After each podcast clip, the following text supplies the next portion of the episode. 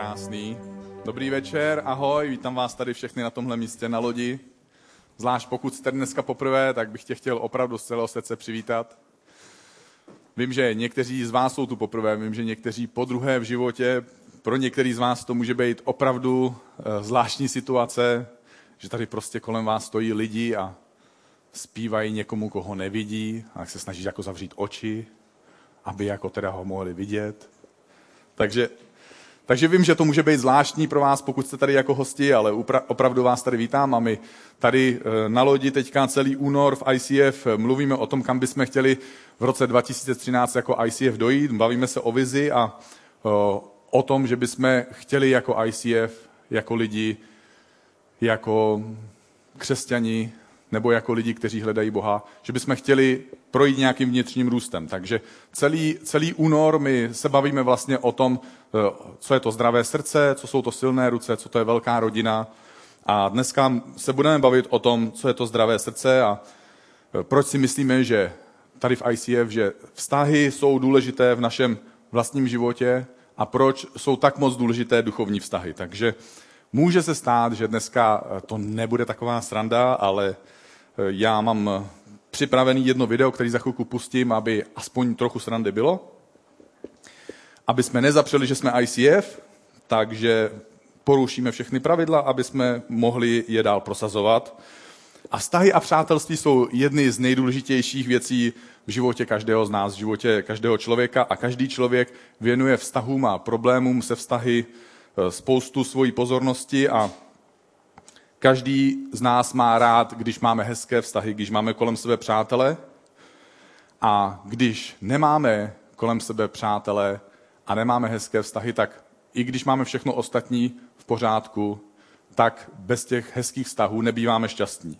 Naopak, když někdy máme všeho nedostatek a můžou nás trápit různé praktické věci s penězma, s bydlením, pokud máš dobré přátele, pak se přesto všechno dokážeš cítit šťastný. A ne, nezáleží na tom, jestli jsi věřící nebo nevěřící, ale to přátelství má tak silnou hodnotu v našem životě. Takže když se někomu z nás vlastně najednou začnou vztahy a přátelství hroutit, tak je to něco, co nás dokáže opravdu, co nám dokáže opravdu ublížit a co člověku způsobí, že může být nešťastný. Samozřejmě to platí ve firmách, organizacích, Dokonce se zjistilo ze statistik, že lidé, kteří mají na, praco, na pracovišti hezké vztahy, přátelské vztahy, tak jsou ochotní pracovat za méně peněz, takže pokud někoho zaměstnáváte, tak teď víte, jak na to. Takže rada pro všechny kapitalisty teďka. A někdo se tam raduje, přesně tak. Vztahy vlastně po celou dobu a dneska zvlášť zajímají nás lidi natolik, že i většina televizních seriálů je o vztazích. Takže my si za chvilku pustíme jeden kousek ze seriálu Big Bang Theory. Je to, eh, pro některý z vás to bude, eh, pokud to neznáte, tak doufám, že to pochopíte, ale eh, tahle část je o dvou vědeckých šprtech. Oni jsou takový geniové, který, kteří mají vysoké IQ, takže mají hodně chytrý hlavy, ale hodně slabý svaly. A Oni se snaží navázat, zvlášť ten jeden, tomu jednomu záleží na tom, aby navázal hezký nový vztah s jejich novou, krásnou a blondiatou sousedkou. Takže když se jí rozbije sprcha, tak ji pozve k ním domů, aby se mohla osprchovat. Jo? Takže e, tam samozřejmě je nějaká pointa zatím. A e, ona, mu, ona ho ze sprchy žádá o nějakou pomoc a on zatím neví, o jakou pomoc bude, ale ví, kdo za tou sprchou stojí a Eh, říká, ona mu říká, no možná, že odmítneš, a on říká, no pravděpodobně neodmítnu. ona mu říká, no je to taková věc, o kterou eh, dívka vlastně nežádá muže, kterého vidí poprvé v životě. A on říká, wow. A pak ho teda požádá, jestli by jí dojel pro tu, rozbitou, pro tu televizi k tomu, k tomu příteli, bývalému příteli, s kterým se rozešla. Takže pojďme si teďka pustit to video, jak se dva hrdinové snaží zachránit televizi své nové sousedky. I really think we should examine the chain of causality here. Must we? Event A, a beautiful woman stands naked in our shower. Event B, we drive halfway across town to retrieve a television set from the aforementioned woman's ex-boyfriend. Query, on what plane of existence is there even a semi-rational link between these events? She asked me to do her a favor, Sheldon. Ah, yes, well, that may be the proximal cause of our journey, but we both know it only exists in contradistinction to the higher level distal cause. Which is? You think with your penis. That's a biological impossibility, and you didn't have to come. I'll do the talking. Yeah. Uh, hi, I'm Leonard. This is Sheldon. Hello. What did I just. Uh, we're here to pick up Penny's TV. Get lost. Okay, thanks for your time. D- we're not gonna give up just like that. Leonard, the TV's in the building. We've been denied access to the building, ergo, we are done. Excuse me. If I were to give up at the first little hitch, I never would have been able to identify the fingerprints of string theory in the aftermath of the Big Bang. My apologies. What's your plan?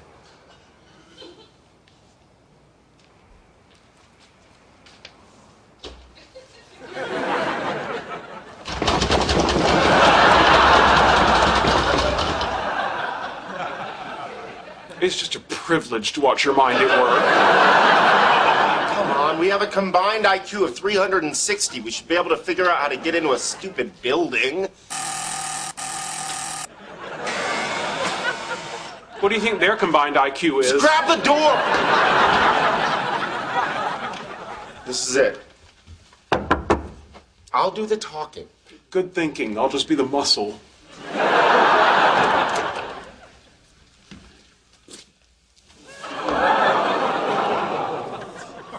Yeah? I'm Leonard. This is Sheldon. From the intercom. How the hell did you get in the building? Oh we're scientists. Tell them about our IQ.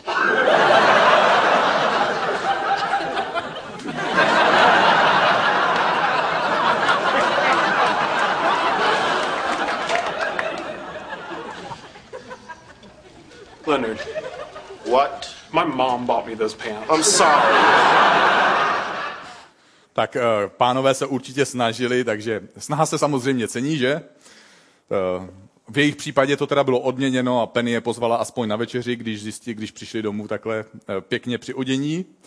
Takže každý z nás má kolem sebe přátele a každého z nás to bolí, když o nějakého přítele přijde. A každý z nás má taky zase na druhou stranu krásné pocity, když eh, s přáteli prožijeme něco hezkého. A ve víře, když už jsme věřící a následujeme Ježíše, tak přátelství má pro nás ještě jeden nový rozměr. Nacházíme přátelé, se kterými jsme spojeni ještě nějakým jiným způsobem, než jsou společné sympatie.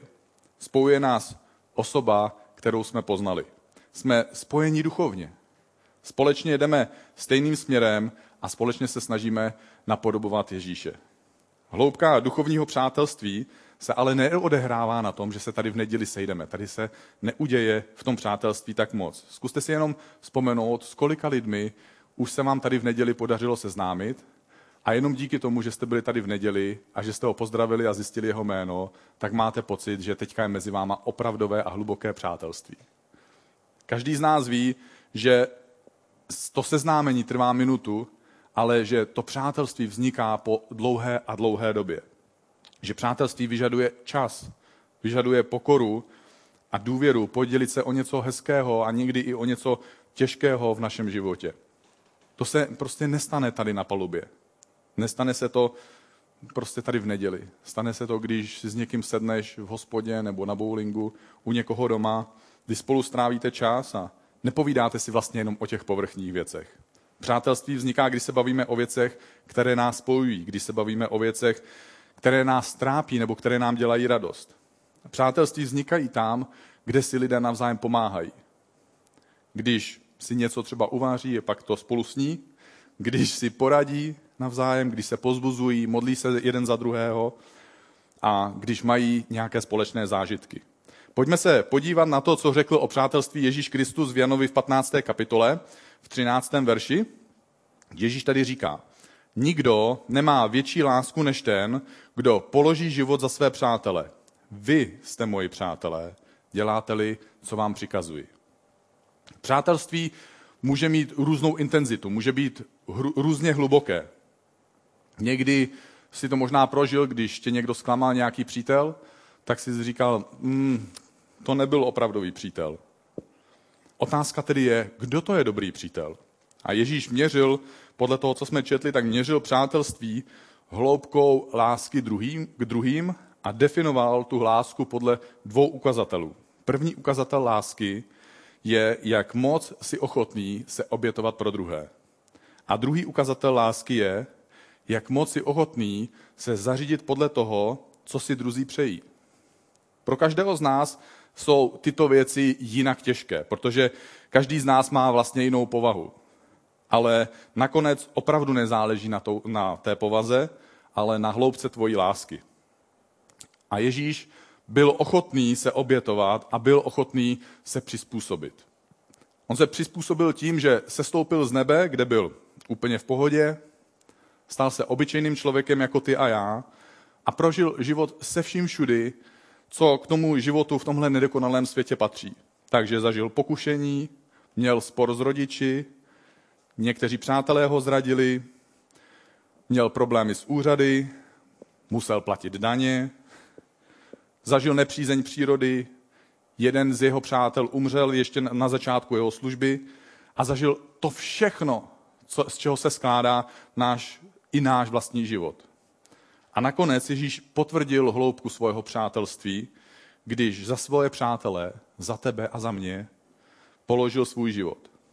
A Ježíš tě dneska zve do tohodle přátelství s ním.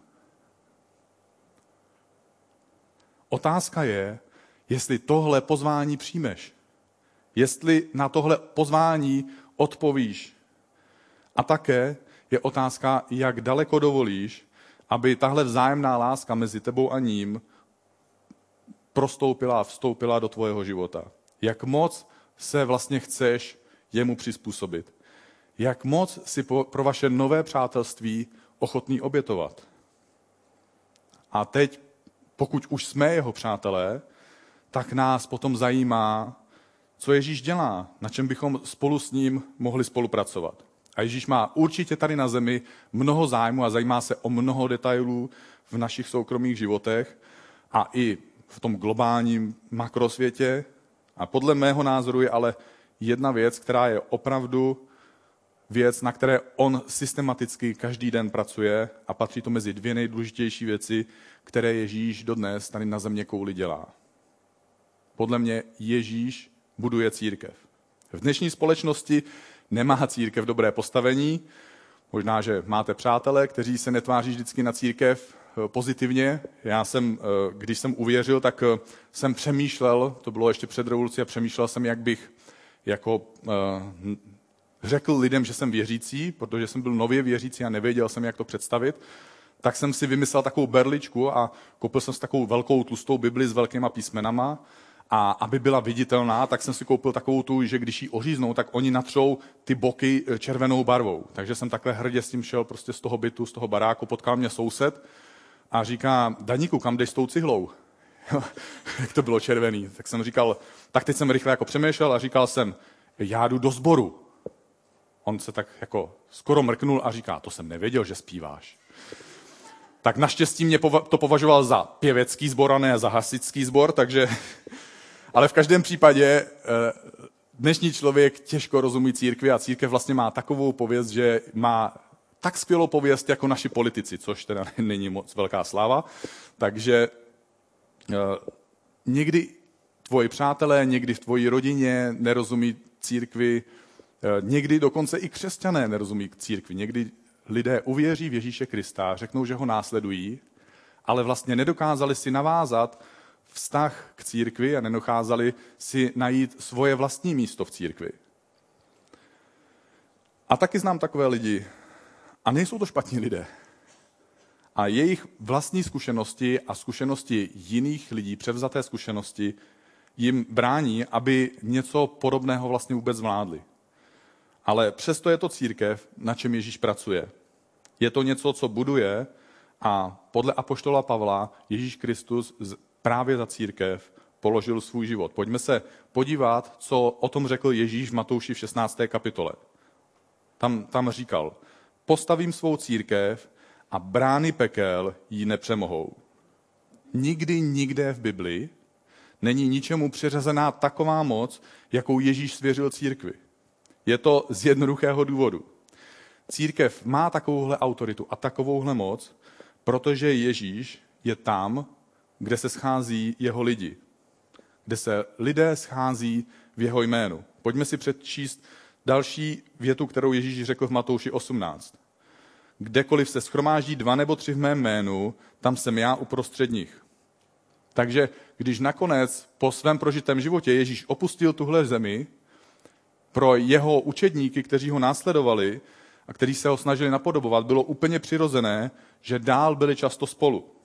Už když byl Ježíš tady na zemi, tak trávil ve skutečnosti se svými učedníky, se svými přáteli téměř všechen svůj čas.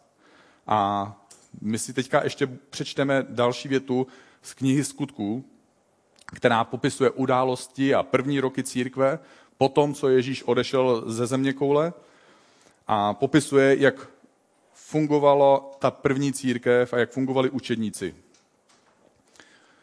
Denně zůstávali společně v chrámu a také ve svých domovech, lámali chléb, dělili se o jídlo s radostí a upřímným srdcem. Ježíš je samozřejmě všude, kde si můžeš představit. Ježíš není fyzicky omezený na jedno konkrétní místo. Ale je to stejné jako eh, s přítomností táty doma. Když někdo zazvoní dole na zvonek a táta dole v garáži opravuje auto, děti můžou nahoře v patře vykouknout z balkonu a říct, táta je doma.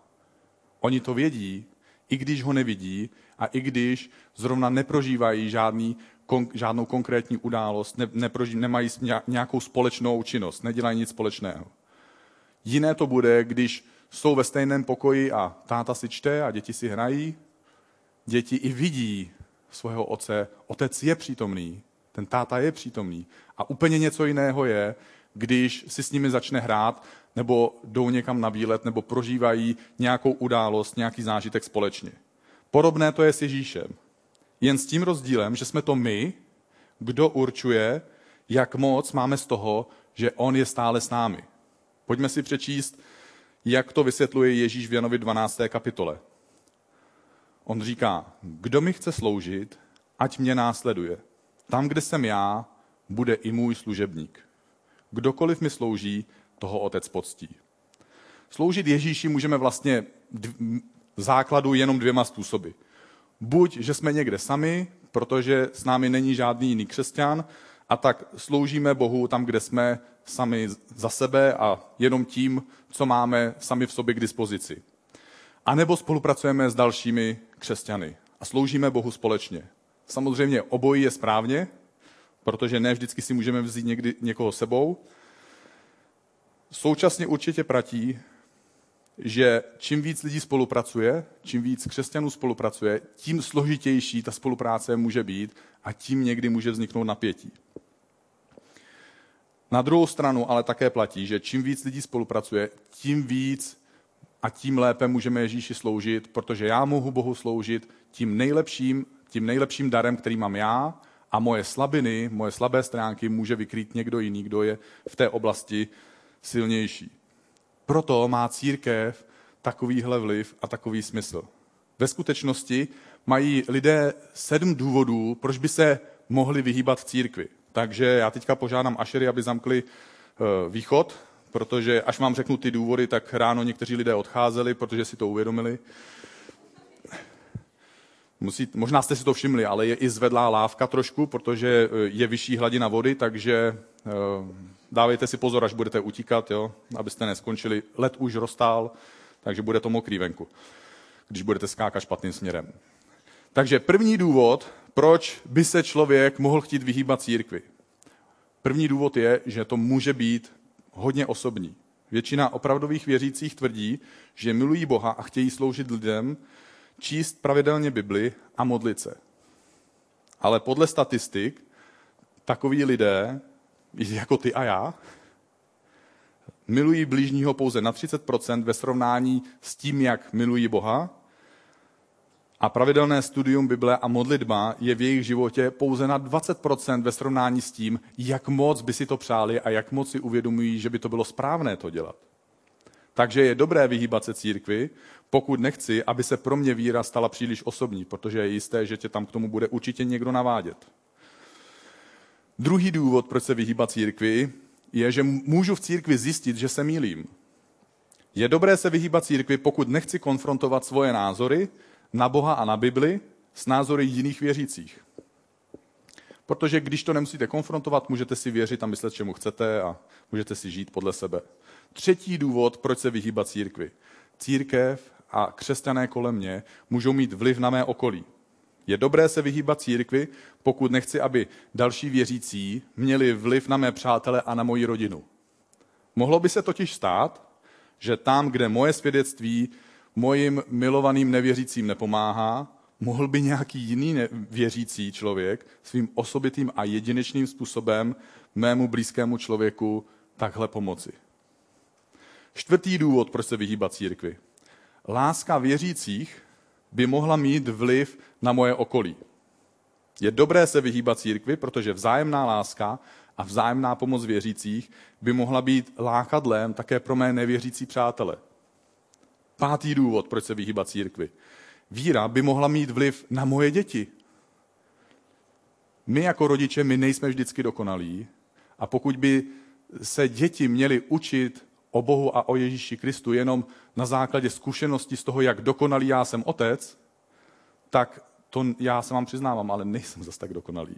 Takže je dobré se vyhýbat církvi, protože by mohlo dojít k předávání víry dalším generacím, kdy děti vidí nejenom mě nedokonalého otce, ale další lidi, z kterých si můžou vzít příklad a můžou se rozhodnout následovat Ježíše ne kvůli mé nedokonalosti, ale kvůli tomu, že si najdou někoho jiného, kdo je inspiruje k následování Boha. Je prokázáno, že děti člověka mimo církev obvykle mají odstup k víře svých vlastních rodičů. Životní partneři takových dětí obvykle nebývají věřící a v lepším případě víru pouze tolerují. Vnoučata takových dětí většinou k víře už nemají žádný vztah. Šestý důvod, proč se vyhýbat církvi. Další lidé by mohli s mým přispěním poznat Ježíše Krista. Takže je dobré se vyhýbat církvi, protože bych mohl výjimečným způsobem přispět nebo pomoci k rozšiřování Božího království. Mohl bych přispět a dopomoct tomu, aby se boží zájmy uskutečňovaly tady na zemi. A božími zájmy nejsou církevní restituce, není to křesťanský prezident, ani zákony o interrupci. Možná jsem některé z vás zklamal. Hlavním božím zájmem je, aby lidé poznali Ježíše Krista. Sedmý důvod, proč se vyhýbat církvi. Mohl bych spolupracovat s Ježíšem na budování církve. Je dobré se vyhýbat církvi, protože bychom tím mohli spolupracovat na tom, co buduje sám Ježíš Kristus a o čem je téměř celý nový zákon. Takže samozřejmě církev nemůže garantovat, jací lidé se v církvi objeví, jakou mají motivaci. A v případě, že mají dobrou motivaci, jestli mají dobré nebo špatné informace a vykládají si věci dobrým nebo podivným způsobem. Všimli jste si, kolik církví je na světě? Všimli jste si, že není jenom jedna? A že mají různé pohledy na Bibli? Takže víte, že Bible se dá vykládat různě. Přesto bych obecně řekl, že navzdory všem těm rozdílům si bude většina církví vykládat Bibli v principu správně. Také budu současně tvrdit, že většině církví, a může se to stát i tobě a tady, můžeš potkat člověka, který bude mít negativní duchovní vliv. A proto, když se bavíme dneska o zdravém srdci, tak eh, to krátce zmíním a rozdělím nevhodné duchovní vztahy v církvi na dvě skupiny. Tu první skupinu, do první skupiny bych zařadil příliš duchovní vztahy. Předuchovnělé vztahy, vztahy s lidmi, ke kterým máme tak velký respekt, že nerozlišujeme mezi jejich vlastní dobrou radou a mezi tou boží radou. Typickým příkladem z Bible je příběh o mladém proroku, který dostal od Boha nějaký úkol, splnil ho a šel domů, ale Bůh mu sdělil, aby domů šel jinou cestou, než na to místo přišel, protože věděl, že na té původní cestě je nebezpečný lev. Většinou lvy eh, se nekamarádí s lidmi tak pozitivně, jak bychom si přáli, navzdory našim modlitbám. Takže tenhle mladý prorok byl rozhodnutý, že půjde jinou cestou. Cestou potkal staršího nebo opravdu starého proroka a tento zkušený prorok také dostal vzkaz od Boha. V tom vzkazu mu bylo sděleno, že má pozvat toho mladého muže k sobě na jídlo, na oběd a že mu má potom poradit, aby se vydal tou původní špatnou cestou. Takže oni spolu poobědvali a potom ten starý prorok vyzval toho mladého muže, aby se vydal tou špatnou cestou. Ten mladý muž mu odpověděl, no ale mě Bůh řekl, že bych měl jít jinou cestou. Nevím přesně proč, ale mám tušení, že by to nemuselo dopadnout dobře, protože když neposlechnu Boha, většinou se něco stane. Ten starý prorok mu ale odpověděl a řekl mu, ke mně také mluvil Bůh. A řekl mi, aby si šel tou původní cestou. Ten mladý prorok z respektu k tomu, že ten muž je starší a zkušenější, se rozhodl, že půjde po té původní cestě. A na té cestě ho roztrhal lev. Starý prorok pak už jenom plakal a musel toho mladého muže pohřbít. Pro mě je tohle děsivé varování. Víte, kolik lidí už jsem viděl zklamaných, protože jim někdo řekl, zvlášť pokud nebyli to ještě manželé, neměli žádného přítele, přítelkyni, a někdo za nimi přišel a řekl jim, kamaráde, já si myslím, Bůh ke mně mluvil, že tamhle ta holka bude jednou tvoje manželka. Nebo naopak. Víte, kolik zdravotních problémů jsem viděl jenom proto, že lidi odmítli léky nebo pomoc lékařů nebo nějakou lékařskou pomůcku a to všechno jenom ve jménu víry. Možná jste to i někdy četli v televizi. Eh, četli v novinách nebo viděli v televizi. I když někdo si čte televizi. My, co nemáme televizi, tak nevíme vlastně, jak to funguje. To všechno ze strachu, že by se Bůh mohl zlobit. Že jsem spolu s modlitbou měl tak malou víru, že jsem šel i k lékaři. To všechno z respektu ke křesťanům, ke kterým jsme měli tak velký respekt, protože žili s Bohem déle než my, protože toho načetli víc než my a protože tedy objektivně museli vědět víc než my. Ale za tvůj život nejsou zodpovědní žádní oni. I za tvůj duchovní život jsi zodpovědný ty sám. Upřímně, mě děsí některý typ lidí. Teď to budu trochu přehánět, abych, abych to zvýraznil, takže pokud se ně, jako nechci se nikoho dotknout, ale chci to jenom trošku přehnat, aby jsme to dobře pochopili. Někteří lidé věřící lidé se ptají Boha, jestli mají koupit světlý nebo tmavý rohlík. Někdy se bojí vystoupit z tramvaje. Víte, co se mi někdy stane? Někdy mi zavolá někdo a říká, já mám strach vystoupit z tramvaje, protože mě pronásledují démoni. A já ho vidím ve stínu u toho křoví a tak jedu o zastávku dál. Děsí mě lidé, kteří se snaží maximálně zduchovnit obyčejný, běžný, praktický život u takovýchhle lidí za ty roky jsem žel neviděl dlouhodobě dobré ovoce. Ale řádku lidí jsem viděl, jak skončili u psychiatra. Rozpadly se jim rodiny, přišli o přátelé, o zaměstnání a většinou i odešli z církve. Opakem takovýchhle předuchovnělých vztahů a předuchovnělých rád můžou být vztahy bez pozitivního duchovního vlivu. Typickým příkladem bude Samsonův příběh. Samson byl je postava, která žila, je, je, jeho příběh je zapsaný ve starém zákoně v Bibli. Od dětství byl obdarovaný obrovskou silou a díky tomu byl hrdinou svého národa, protože dokázal snadno zabíjet všechny jejich nepřátele. Samson, Samson měl ale jednu slabinu. Nikdy nerespektoval rady svých duchovních přátel a vždycky si dělal to, co se mu líbilo. Takže když mu jeho přátelé a rodiče radili, aby si vzal dívku, která bude v Boha věřit stejně jako on, tak je ignoroval a vzal si dívku, která se mu líbila, v naději, že s ní bude mít prostě jenom hezký sexuální život.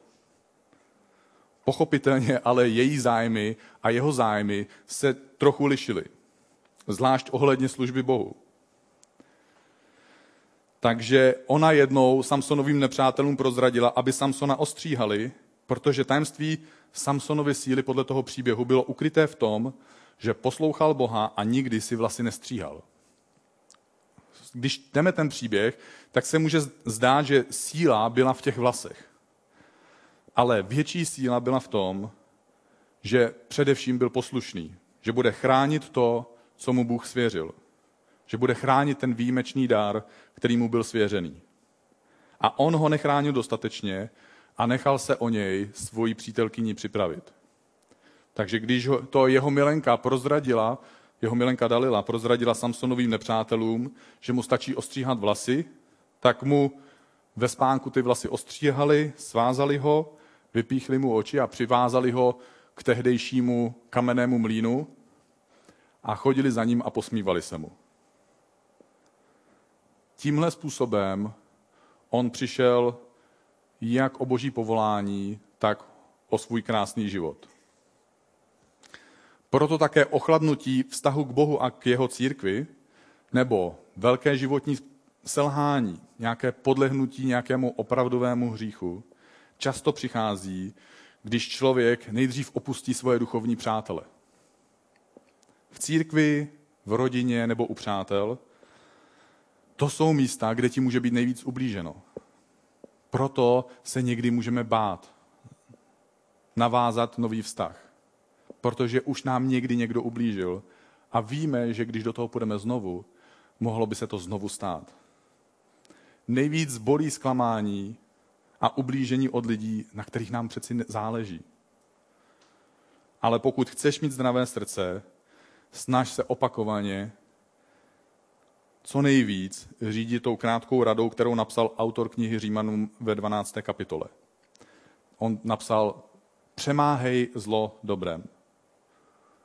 Jestli ti někdo, jestli dáš srdce na dlaň a někdo tě přes něj pleskne, zkus znovu najít sílu, zkus znovu sobě najít lásku a znovu dát svoje srdce na dlaň. Takže pojďme se nyní podívat na to, jaký přínos může mít duchovní přátelství. Jeden z přínosů duchovního přátelství je tento. Ačkoliv lidé přichází do církve kvůli duchovnímu poznání, zůstávají v ní kvůli duchovnímu přátelství. Lidé nezůstávají v církvi dlouhodobě z žádného jiného důvodu. Je to ten hlavní důvod, proč je člověk ochotný a schopný zůstat v církvi po zbytek svého života, pokud tam najde dobré duchovní přátele. Duchovní přátelství se prohlubuje s duchovním růstem prohlubuje se s hloubkou tvojí lásky k Ježíši Kristu. Duchovní přátelství se prohlubuje tím víc, čím víc si ochotný se obětovat a přizpůsobit Ježíši. Čím víc si ochotný se obětovat a přizpůsobit Ježíši, který je v člověku, který sedí vedle tebe. To je nový druh přátelství, protože už to neděláš pro jeho krásné oči, ale pro někoho, kdo je dokonalý a přebývá v jeho srdci stejně jako v tvojem. Teďka, když máme doma workshop, tak je to úžasný, že vidím, jak mezi námi vznikají takovýhle přátelství a vidím, jak, to, jak takový přátelství roste a rozvíjí se. Já mám z toho, prostě jsem z toho hrozně moc značený, je to krásný to vidět. Duchovní přátelství umožňuje duchovní růst. Na začátku mojí vlastní duchovní cesty jsem měl tři přátele, které bych mohl nazvat duchovní přátele. Když jsme se tu eh, bavili o čtyřech fázích duchovního růstu a tohle téma si můžete najít na internetu, na webu ICF TV. Eh, takže to eh, téma nebudu znovu probírat, protože se dá vidět jinde. Ale v tom tématu jsme si vysvětlovali, že v té první fázi duchovního růstu člověk si neumí pokládat duchovní otázky a těžko na ně hledá odpovědi. A tihle tři přátelé pro mě hráli tuhle roli, že mi pomáhali klást si otázky, které se týkaly duchovních věcí a pomáhali mi od, nacházet odpovědi na tyhle otázky. Měl jsem dva kamarády, kteří byli stejně staří, nebo jeden byl stejně starý a druhý byl dokonce o rok mladší než já, takže jsme byli dva 17-letí kluci a jeden 16-letý. Takže eh, protože my dva 17 letí jsme neměli takové sebevědomí, tak jsme toho 16 letého titulovali na našeho pastora, aby, aby nám říkali, jak to z té Bible teda máme chápat. Ale navzájem jsme si pokládali otázky, přemýšleli jsme, diskutovali jsme, probírali jsme věci a navzájem jsme se snažili odpovědět. Když se podívám zpátky, takový neuvěřitelný blbosti jsme si někdy radili, jo? Ale přežili jsme to. A pak jsem eh, poznal ještě jednoho starého kazatele hned na začátku svého křesťanského života. A ten byl sice o, o, o možná víc než dvě generace starší než já, ale on mi zásadně pomohl ve třech důležitých věcech, které byly důležité pro začátek mé duchovní cesty. První bylo, že mi ukázal způsob, jak můžu vydat svůj život Ježíši Kristu a jak ho můžu začít následovat. Druhou věc bylo, že mi dal nejdůležitější radu pro život opravdového křesťana. A třetí věc, natchnul mě pro čtení Bible. Tím, jak Bibli znal a jak z ní dokázal mě a mojim kamarádům i dalším lidem pomáhat. Možná bych měl teďka prozradit, co bylo to za druhé. Ta nejdůležitější rada, samozřejmě jsem to naplánoval, takže se nebojte. On mi řekl, a to, to mě provázelo po zbytek mého křesťanského života, řekl mi, vždycky se koukej na Ježíše. Křesťané a kamarádi v církvi tě mohou zklamat, nebo ti můžou dokonce ublížit. Ale ty se koukej na Ježíše, protože on tě nikdy nesklame a nikdy ti neublíží. To ti pomůže překonat všechny těžkosti a budeš moct Bohu sloužit v církvi po celý život a nejenom po dobu, když jsi na začátku nadšený. Z toho všeho plyne další přínos duchovního přátelství. Duchovní přátelství nám dává zdravý duchovní růst. Takovéhle přátelství ti dává svobodu k tomu, aby si na začátku, podobně jako miminko, když se narodí, byl na někom závislý. Miminko je závislé na svojí mamince, na svých rodičích. My, když uvěříme, jsme závislí na někom, na nějakém dalším křesťanovi, který je na té cestě dál. Samozřejmě pak přijde období, kdy musíme projít nějakým, nějakou snahu, snahou o nezávislost, kdy si vytváříme svůj vlastní názor a začínáme startovat svůj vlastní duchovní život. A to jenom kvůli tomu, abychom mohli vytvářet zdravé, závislé vztahy. Je to podobné jako v manželství. Víte, co je nejtěžší v manž- jedna z nejtěžších věcí v manželství? Možná, že není úplně nejtěžší, ale určitě to manželství nezlehčuje. Je to trouhelník manžel, manželka a tchýně. Ten kluk se nikdy, nebo ta holka se nikdy neodpoutala od svých rodičů a přivedla si je i do, do svého manželství a jejich manželství bude peklo. A dobře si to užijí. Proto já mám hodnou tchýni, bydlí daleko, navštěvuje nás občas a vycházíme spolu skvěle. Ona je šťastná, já jsem šťastný a myslím, že manželka je taky šťastná. Další věc, kterou nám duchovní přátelství přináší, je, že nás chrání před pádem. Jeden můj nevěřící příbuzný se mě kdysi při společné večeři zeptal, Danieli, jak to vlastně je? V naší rodině jsou téměř všichni rozvedení. Proč si my všichni v rodině myslíme, že ty se asi nikdy nerozvedeš? Tak já jsem byl takový opatrný, protože když jsem uvěřil, tak já jsem jim to všechno nasolil. Všem jsem koupil na první Vánoce Bibli, všem jsem Všem jsem řekl, jak to přesně funguje, všem jsem řekl, jak to všechno dělají špatně a všem jsem řekl, co všechno mají udělat. A protože mě bylo 17, tak jsem měl samozřejmě pravdu a protože všichni byli starší než já, tak mě samozřejmě poslechli. Ne, oni mi řekli, jo, my tě chápeme, je ti 17, užívej si to. Však my počkáme, už jsme to viděli, takové šílence. Protože my jsme měli v rodině věřícího. Jeden z mých bratrů byl věřící. Představte si to, on chodil do církve, kde se ukázalo, že kazatel je pedofil. Jak moc můžeme někdy ublížit? Celá moje rodina byla zakonzervovaná pro zprávu o Ježíši Kristu. Takže to trvá dlouho, než takovouhle pevnou konzervu znovu otevřete. Takže ale přišel ten okamžik, ale já už jsem byl zase starší, já už jsem byl opatrnější, takže jsem na tu konzervu nešel motorovou pilou.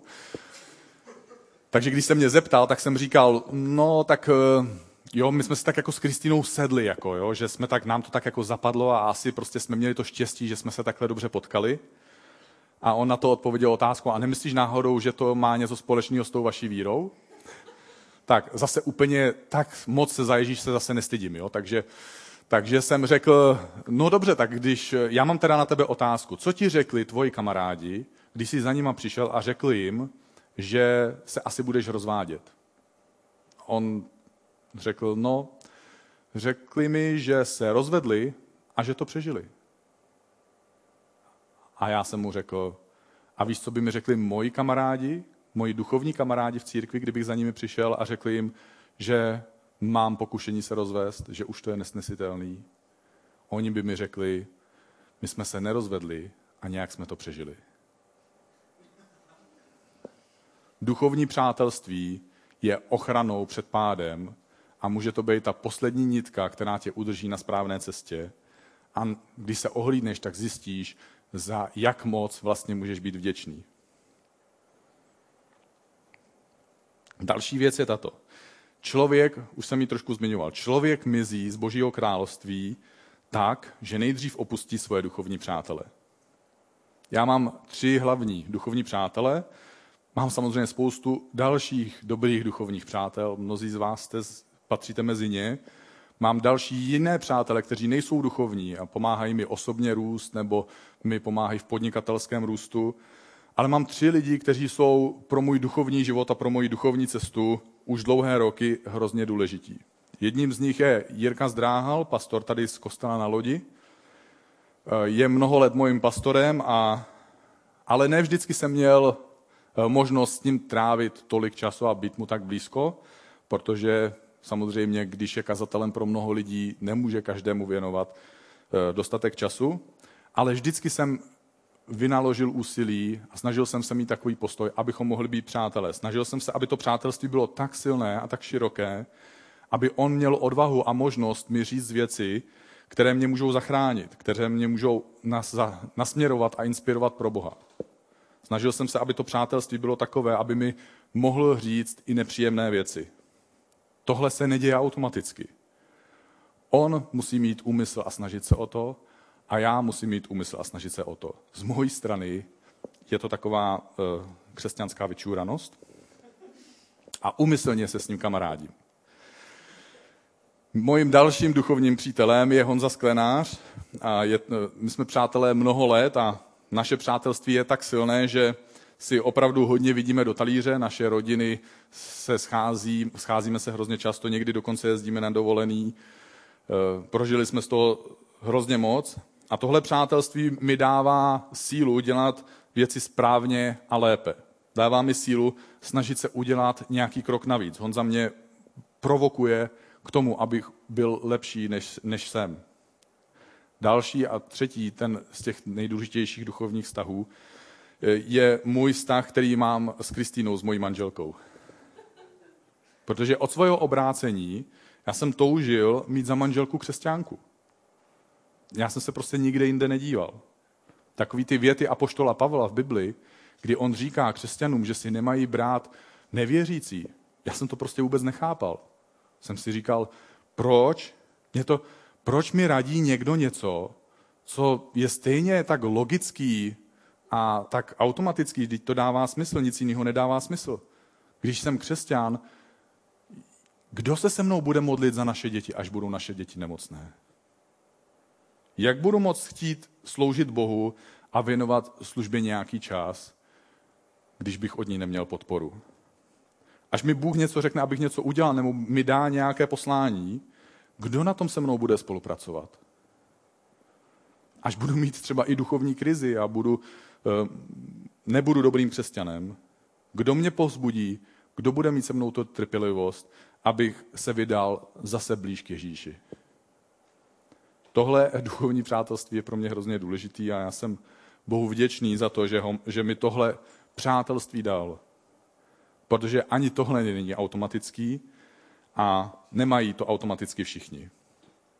Dalším přínosem duchovního přátelství, další přínos, už jsem taky zmínil dříve, Duchovní přátelé nám pomáhají získat naše milované pro Ježíše Krista. Každý člověk je jiný a navzájem se doplňujeme, a to i ve způsobu, jak někomu vysvětlit ty věci o Bohu a jak někomu lépe představit Ježíše. Tím, jak se blížíme teďka ke konci, já bych měl na tebe jednu výzvu, která obsahuje takové dva, dvě role. Chtěl bych tě pozvat k tomu, aby si byl duchovním přítelem. Co to vlastně znamená? Jaké role má duchovní přítel? Duchovní přítel dává. Pojďme si přečíst tři místa z Bible rychle. První je v 2. Timoteovi, kdy Pavel píše mladému kazateli Timoteovi ve čtvrté kapitole. Říká mu, hlásej slovo, buď připraven to dělat vhod i nevhod. Jestli máš někoho rád, někdy musíš udělat věc, která není zrovna vhodná. Možná, že není politicky korektní. Možná, že eh, mu trošku šlápneš na palec, ale nestojí to za to, aby si mu pomohl, nestojí to za to, aby si ho zachránil. Usvědčuj, napomínej, povzbuzuj, vyučuj s největší trpělivostí. To s tou trpělivostí bývá nejtěžší. V Římanům 12.8 se píše, kdo umí pozbuzovat, ať pozbuzuje. Kdo rozdává, ať je štědrý. Kdo má na starosti úkoly, ať je pilný. Kdo pomáhá potřebným, ať to dělá s radostí. Přemáhej zlo dobrem. V Korinským Pavel píše lidem do Korintu, věřícím do Korintu. Ten, kdo prorokuje, mluví k lidem, ať mluví tak, aby je posílil, ať mluví tak, aby je pozbudil, ať mluví tak, aby je potěšil. Nauč se dávat i tímhle způsobem. Aby si byl dobrým duchovním přítelem pro někoho vedle tebe. Ta druhá role duchovního přítele je, že duchovní přítel umí přijímat, umí naslouchat, umí přijmout to napomenutí, to pozbuzení, ten dar, tu pomoc, která je mu nabízená. Dokáže si položit otázku, co kdyby to byl Bůh, kdo ke mně mluví skrze mojeho kamaráda. Protože naším úkolem není jenom běhat po světě a napravovat všechny. Naším úkolem je, nebo úkolem, je to příležitost prožívat nejkrásnější vztahy na světě, protože jsme spojení skrze Ježíše Krista. Za chvíli budeme mít večeři páně a je to připomínka toho, co pro nás Ježíš udělal. On nám projevil svoji lásku tím, že se obětoval pro nás a ve všem se nám přizpůsobil. Opustil pohodu nebe a dokonalé prostředí boží přítomnosti a přišel sem na zem do našeho nedokonalého světa. Nakonec převzal trest, kterým jsme měli být potrestaní my. Převzal trest za naše záměrné chyby, za naše vědomá selhání, za naše hříchy, kterými jsme ublížili sobě, kterými jsme ublížili Bohu, kterými jsme ublížili lidem kolem sebe, lidem, které máme rádi. Nakonec Ježíš zemřel na kříži za tebe i za mě. Aby ty i já, každý z nás, jsme mohli udělat tlustou čáru pro svoje svědomí, aby jsme mohli přijít před Boha bez pocitu viny a abychom mohli být jeho přáteli. Zkus se teďka při večeři páně zamyslet, jak bys mohl chránit tenhle dar Ježíše Krista ve svém srdci a ve svém životě. Zkus přemýšlet o tom, co bys mohl udělat pro to, abys tenhle boží dár ve svém životě ochránil na té klikaté cestě životem a nepřišel si o něj tak, jako o něj přišel Samson. Zkus o tom přemýšlet takto. Co bys mohl udělat pro to, aby ty si měl zdravé boží srdce? Abys měl duchovní přátele a abys byl dobrým duchovním přítelem pro někoho dalšího. Pojďme se spolu modlit. Bože, děkujeme ti, že jsi poslal Ježíše Krista sem na zem. Děkujeme ti, Ježíši, že jsi byl ochotný se přizpůsobit nám v tom našem obyčejném životě a že jsi byl ochotný se obětovat a zaplatit za všechno, za co jsme měli platit my.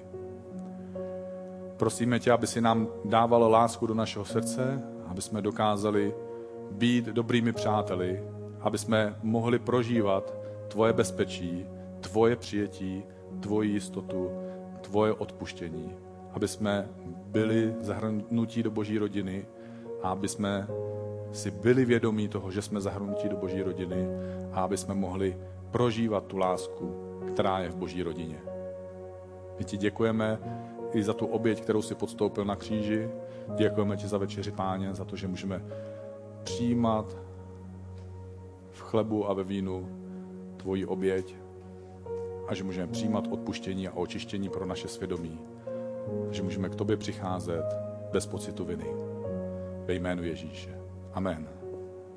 Pojďme si společně vzít tuhle večeři páně.